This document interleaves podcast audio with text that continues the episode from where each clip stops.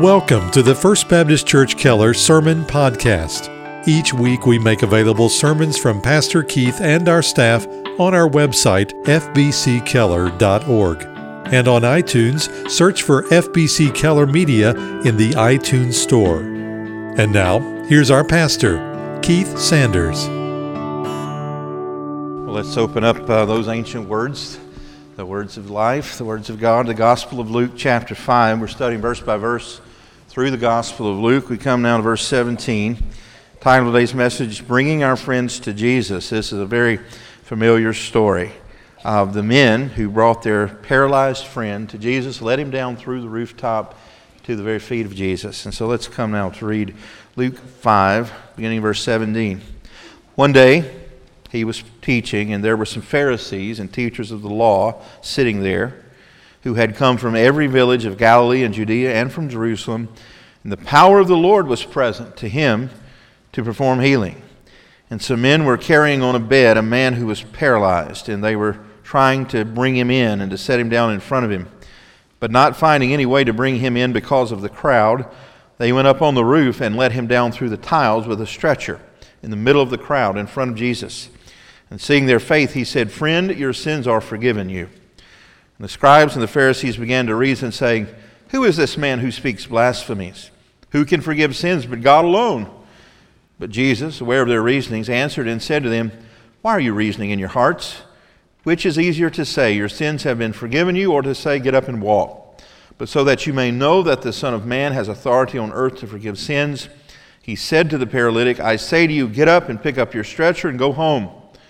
Immediately he got up before them and picked up what he had been lying on and went home glorifying God.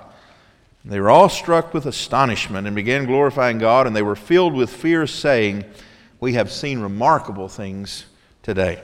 May the Lord add his blessing to the reading of his word. It's at this point in his earthly ministry that the Lord Jesus' fame had uh, become widespread, not only in Galilee, but down in Judea and the holy city of Jerusalem. So representatives from all the villages were there. The house was crowded, packed to overflowing. And so Jesus was likely in the house that he used as his base of operations. Many commentators believe this was the house of Simon Peter. Regardless of where it was, Jesus was pressed about on all sides by people. In fact, there were so many people there that when four men, the other gospel tells us, um, bring their paralyzed friend for healing, they could not get near him. That that did not dissuade them. They were good friends. I think all of us would agree that to have good friends is one of the great blessings of this life. Further, most of us, if not all of us, desire to be good friends to others, to help them in their time of need, to support them in times of weakness. I mentioned this week uh, I was at the Southern Baptist Convention in Phoenix, Arizona, with several thousand of my Southern Baptist friends. But I spent a good portion of my week in close proximity to our convention parliamentarians, Dr. Barry McCarty and Dr. Adam Greenway. One of the things I notice about our parliamentarians is that they have to make judgments about amendments to motions. An amendment can be deemed either friendly or unfriendly. A friendly amendment is an amendment to a motion under debate that is perceived by all parties to be enhancing to the original motion. That is, it makes it clearer without changing its meaning. Well, our prayer as a church is that in our relationships with other people in this community, whether they are lost or saved, that we as individual Christians and we as a church body are being good friends. That is, we are enhancing our community by the fact that we live here and we're clarifying who Jesus is through our verbal witness. And it is my conviction that the most friendly thing that we can do for our friends here in Keller and the surrounding communities. And the most enhancing thing we can do for those of us in our community is to bring them to Jesus. And that is exactly what these men here in Luke 5 did. And I believe that their actions are a model for Christian evangelism today. There are four truths as it relates to bringing our friends to Jesus that you'll see on your outline. Number one is that, first of all, we must care about their condition. This man's condition was that he was a paralytic, that is, he was paralyzed. We don't know the degree of his paralysis, but he was paralyzed, unable to walk at least. I can remember as a small boy going to visit my mother's first cousins, Charlie and David Thatch. These men were brothers, but they were paralyzed in separate automobile accidents in separate states while both of them were in their 20s. And their mother cared for them at home the rest of their lives. Now, we don't know much about the man in Luke 5, other than that, like my cousins, Dave and Charlie, they had people in their lives who loved them. We know that in those days there was a cultural bias against those with physical handicaps. In fact, the pervading idea was that if someone had a physical affliction, it was their fault, that God was punishing them for some great sin in their life. And Jesus had to rebuke his own disciples for that attitude at one point in the Gospels. We certainly know there were no social programs, no idea that anyone who had a, physical affliction that was long term like this could hold a job. Many of them were financially strained and had to become beggars. But this particular man had those who loved him enough to bring him to Jesus. They cared about his condition. Now, obviously, all of us should evangelize this community because Jesus commands us to. That's enough, right? If we had no other motive then Jesus said, Do it, we ought to evangelize. But that does not mean that there are no other motives. And it certainly does not mean that those of us who evangelize out of obedience to Christ care nothing about the condition of the lost, because God certainly does. In fact, he's very emotional about it. In Ezekiel 33 11, God says this As I live, declares the Lord, I have no pleasure in the death of the wicked, but that the wicked turn from his way and live. Turn back, turn back from your evil ways, or why will you die, O house of Israel? God is not insensitive or unmoved about the condition of the lost. He appeals to them time and time again to turn around and come back to him. James 5:11 describing the very character of God says the Lord is full of compassion and mercy. That's not something that he stirs up within himself occasionally. That is his attribute. He is full to overflowing of compassion and mercy. And we know that Jesus was certainly compassionate over the condition of the lost in his own city. Look at Luke 19. Turn over quickly, and we're going to spend a great deal of time in this chapter when we get there in a few years. Luke 19:41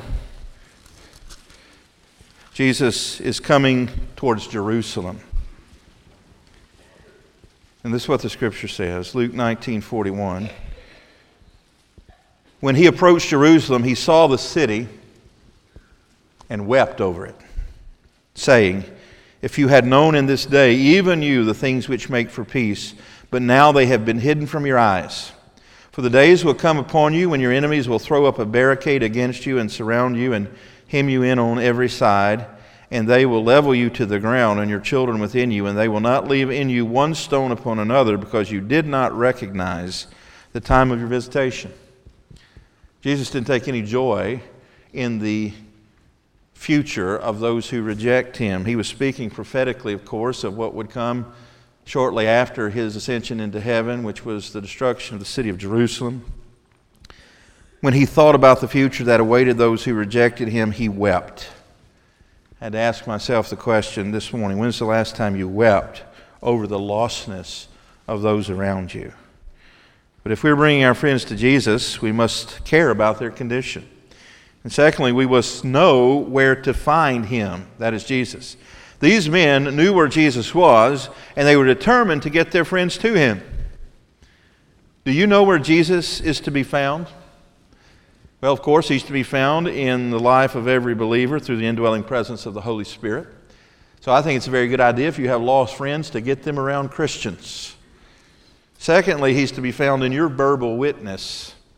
You don't have to wait to, to take them to some other person to share their faith. You must be equipped to share your faith when the opportunity arrives, and not just through your lifestyle. That is a given. Of course, by the way we live and the way we talk and the way we order our lives, we ought to give witness that we're children of Jesus. But there comes a point where we must tell them the facts about the gospel. And those facts are to be found in the pages of the Bible. When we bring our friends to Jesus, we must bring them to the Jesus of the Bible and not the Jesus of popular culture. And here's what I mean by that. In Phoenix this week, uh, I heard a young man say that I like Jesus he's a hippie like I am and probably like to smoke marijuana. That's the image a lot of people have of Jesus. He's just kind of a free spirit, probably a misunderstood martyr, good dude. That's not the Jesus of the Bible. When I say we must bring people to Jesus, I mean we must bring them to the Jesus that left the glory of heaven to become a baby in his mother's womb. The Jesus that lived a perfect, sinless life while he walked this world. The Jesus that died a substitutionary, atoning death for sinners. The Jesus that suffered and died on a bloody cross. The Jesus that literally rose from the dead on the third day. The Jesus that ascended into heaven and sat down to the, next to the majesty on high. The Jesus that is coming again for his church. This is the Jesus of the Bible. And if we're going to uh, have compassion on our friends, we must clarify who Jesus is. First of all, we must know him, must know where to find him, and then bring our friends to him. Thirdly, if we're going to bring our friends to Jesus, we must do all we can. Are you impressed that these men didn't give up? I know sometimes in our evangelistic efforts, uh, we ring the doorbell, and if they're not there in two seconds, we're back in the car, right? Well, they weren't home. These men didn't come to this house and see every entrance barred by humanity and say, Well, we did our best. Sorry, buddy. Try again later. That's not what they did. They saw the obstacle and they overcame it. Verse 18 says, Some men were carrying on a bed a man who was paralyzed. And they were trying to bring him in and set him down in front of Jesus, but not finding any way to bring him in because of the crowd, they went up on the roof and let him down through the tiles with his stretcher in the middle of the crowd in front of Jesus. Now, in that part of the world, the houses tended to have flat roofs, and what they would do is they would have wooden beams that spanned across the width of the largest room, and between those beams there would be placed tiles strong enough to support human beings. They would often have staircases leading up to those rooftops where they would go in the cool of the evening or when it got too hot in the house. You remember the story of, of uh, Peter, rather, in the book of Acts, who went up on the rooftop there in Joppa and he fell asleep and had a vision from the Lord. And so that was a very common way to build houses. And so, uh, can you imagine being there? Jesus is teaching, he's healing, and all of a sudden this debris starts falling from above you and suddenly a, a, sunbeam burst in, and the next thing you know, this paralyzed man is being let down from the core, four corners of his stretcher right to the feet of Jesus. These men did all that they could for their friend. That is, they removed every obstacle to get him to Jesus. Now, there are some very common obstacles that we hear about, reasons that people give for not sharing their faith. Number one is fear. Maybe I'll be rejected. I imagine these men had some fear. If they destroyed their neighbor's roof, he might get angry with him. But they did it anyway. They overcame that fear. The Bible says that the Lord has not given us a spirit of fear. In fact, when we're walking close to the Lord, He gives us courage. David said in the 23rd Psalm, Yea, though I walk through the valley of the shadow of death, I will fear no evil. Why not? For thou art with me. And when you know that the Lord is with you, you can overcome fear. Secondly, we have to overcome laziness. It simply is hard work to take the gospel to the nations. It was hard work to take this man and all of his weight up on top of that roof. It was hard work to remove those tiles. It was hard work to lower him down. And it is hard work to remove obstacles to bring people to Jesus today. Doesn't mean we shouldn't do it, just means that we need to pray for strength. And the third obstacle we hear about is a lack of training. Well, I would share my faith, but I, I don't know how. Well, I imagine there's a time in your life when you didn't know how to do a lot of things. Didn't know how to tie your shoes, didn't know how to brush your teeth, didn't know how to drive a car. But guess what? You can do all those things today. Why? Because you took the time to learn. And that's the same way you learn how to share your faith. You take the time to learn. You spend time with people who know how to do it. You walk where they go. You watch what they do. You ask them questions, and then you are trained. If you're not trained, get trained. Our church provides that training. If you need personal training, you come see me, and uh, we will train you. And then a fourth obstacle, and this is one that's devastating, is our lifestyle. One of the reasons I believe that we don't share our faith with our friends is because they know us too well because sometimes our speech and our attitudes and our actions are not demonstratively different from theirs. They don't claim to be a Christian. One of the reasons our mouths are almost wired shut, seemingly, is because we know the second we open our mouth about Jesus, they're going to claim hypocrite, right? I know what you said last week. I know what you did last month. Well, if that's the case with you, here's how to overcome that. First of all, if that's true, ask the Lord to forgive you of that. Say, Lord, forgive me that my lifestyle, my speech has not been much different than my lost friends. And then go to that lost friend and ask them to forgive you. And say, Brother, I, have been your friend a long time, and I have not spoken or acted like a Christian around you. and Will you forgive me of that? And then you tell them about Jesus. They gave this man access to Jesus. This week in Phoenix at the convention center, uh, I ran into several of our old interns here. You may know that we have a pretty active internship program here because of our proximity to the seminary. We bring in young men, help train them up, and send them out across the country to be pastors. And one of the places they come together, they don't see each other very often, is at the Southern Baptist Convention.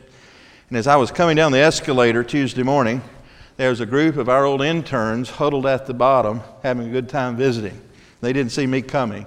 And as I got to the bottom of the escalator, I went right through the middle of them and I said, One of you guys is the best intern I ever had. And I kept going.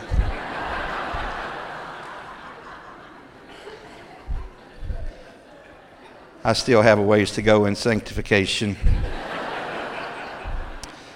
but I turned around and we had a good time visiting. One of the, one of the young men that was there was Colin Day. Some of you remember Colin grew up in our youth group. He's 24 years old now and married. And He's now the associate pastor at First Southern Baptist Church in St. George, Utah. And St. George, Utah is sort of a hub city of southern Utah where the population is over 90% Mormon and where we planted a church, you might remember, just a few years ago. The church is doing very well. But when I was on sabbatical leave several years ago, I spent my six weeks there in southern Utah. And while there, I identified and visited 18 municipalities in southern Utah where, as far as we know, there is no evangelical church. And we began to pray that the Lord would raise up men and women who would go and plant churches in these 18 municipalities. And the first one on the list was a little place called Dammeron Valley. And Colin has started a Bible study in Dammeron Valley. He was telling me about the many families who are now coming but one of the obstacles that he has to overcome there is that all of these families come out of generations of Mormonism. And so he first has to tell them what's the difference between biblical Christianity and what they've been taught. And then the Holy Spirit has to do a work of God. And so we sometimes encounter great obstacles to bringing our people to Jesus. It just means that we need to be more prayerful that the Lord would help us to do that. Now, fourthly, once that we have removed as, as many obstacles as we can, once we have done all we can, as this man did for their friend, then we must know our limitations. We must do all we can for our friends to have access to Jesus, but we cannot save them. We cannot change their hearts. We cannot forgive their sins. All of that is up to Jesus. Paul, when he was explaining his ministry to the Corinthian church, said, I planted, I watered, but God gives the increase, right? It's up to Him. That does not diminish the fact that we have to plant and water, but it's up to God to save. Verse 20 says, Seeing their faith, Jesus said, Friend, your sins are forgiven you. See, this man had a much greater problem than paralysis. He was lost and needed a Savior. And his four friends could no more forgive his sin than they could heal his body. But they had brought him to one who could do both of those things. Remember, Luke is all about the authority of Jesus. And in Luke chapter 5, we've already seen that Jesus has authority over every part of his creation, both spiritual and physical. He proves it once again here in the presence of many witnesses, beginning in verse 21. Look at it. The scribes and the Pharisees began to reason, saying, Who is this man who speaks blasphemy? Now, these scribes and Pharisees followed Jesus wherever he went. They tried to catch him in some mistake, tried to put him in a trap theologically, and he never fell for it, of course. And then they asked this very pointed question Who can forgive sins but God alone? Now, the Pharisees and the scribes were orthodox, they had good doctrine. That's a very good point. Who can forgive sins but God? What's the answer? Nobody. The problem is they didn't understand that God was in their midst. Jesus is God. That's why he had the authority to forgive sins. These Pharisees, though, were intellectual and they had orthodox theology, but that was not enough. They were academically geniuses.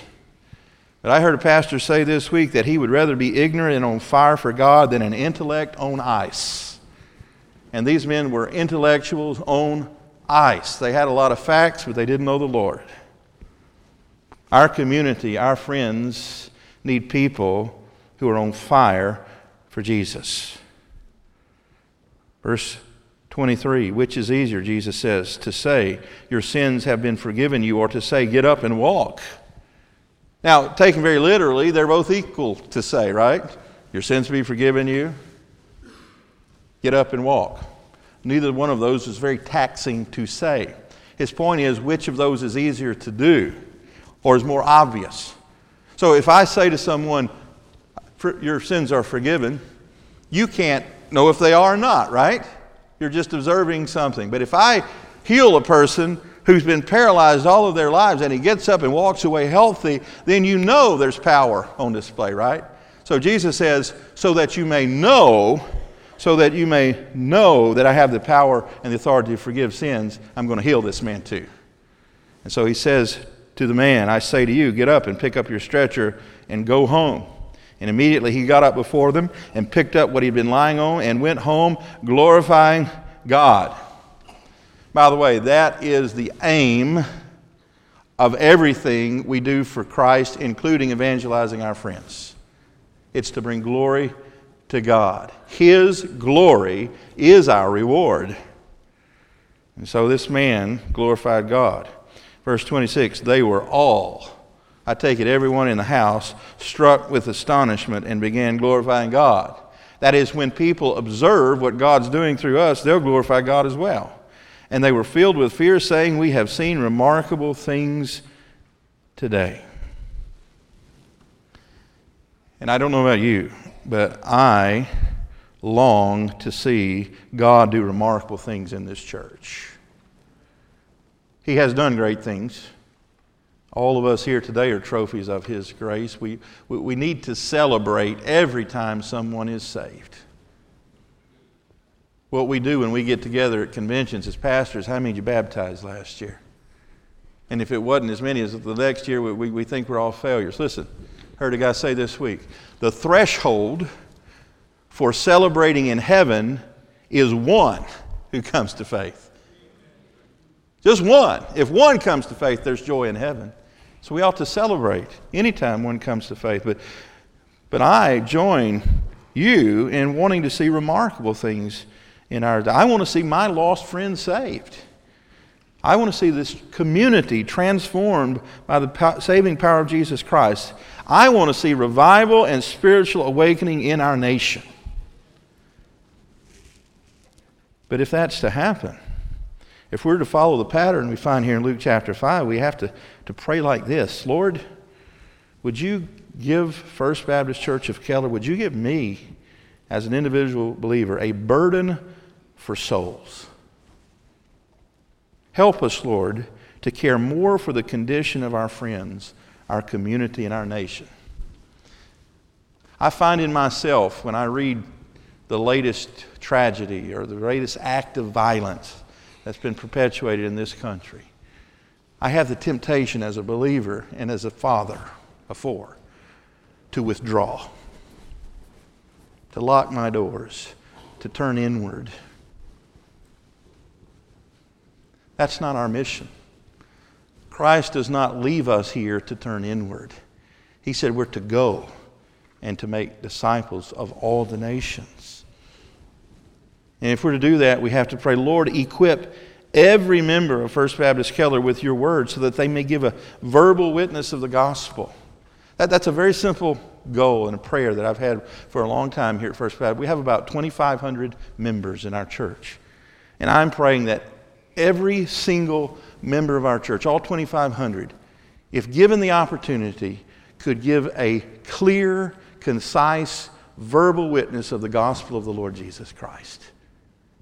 On an airplane or in a cafe or on a sports field or in a cubicle in an office or across the fence, when the opportunity arises and the Holy Spirit, in His still small voice, prompts you to share the, the, your faith with them, could you tell them about Jesus in a clear, in a concise way? And then we need to pray, Lord, help us to live consistent lifestyles with our speech and with our attitudes and with our actions, the way we spend our money, the way we order our days, so that my mouth wouldn't be locked shut. And we should pray, Lord, give us strength and perseverance to do all that we can to give as many as we can access to Jesus. And then when we've done all that we can, then we leave it up to Him, right? We leave the saving to Him. By the way, He's real good at it. Would you join me as a congregation in praying for our friends, praying for our community? Right now, would you just bow your head and, and close your eyes? I'm going to lead us in prayer, but our president of our convention this week preached a, a marvelous sermon Tuesday morning in which he declared from the Word that before we minister to our community, we are first called to minister to the Lord through prayer and fasting. And so I'm calling you not only to pray regularly for this community and for our friends, I'm asking you to join me in taking one day a week.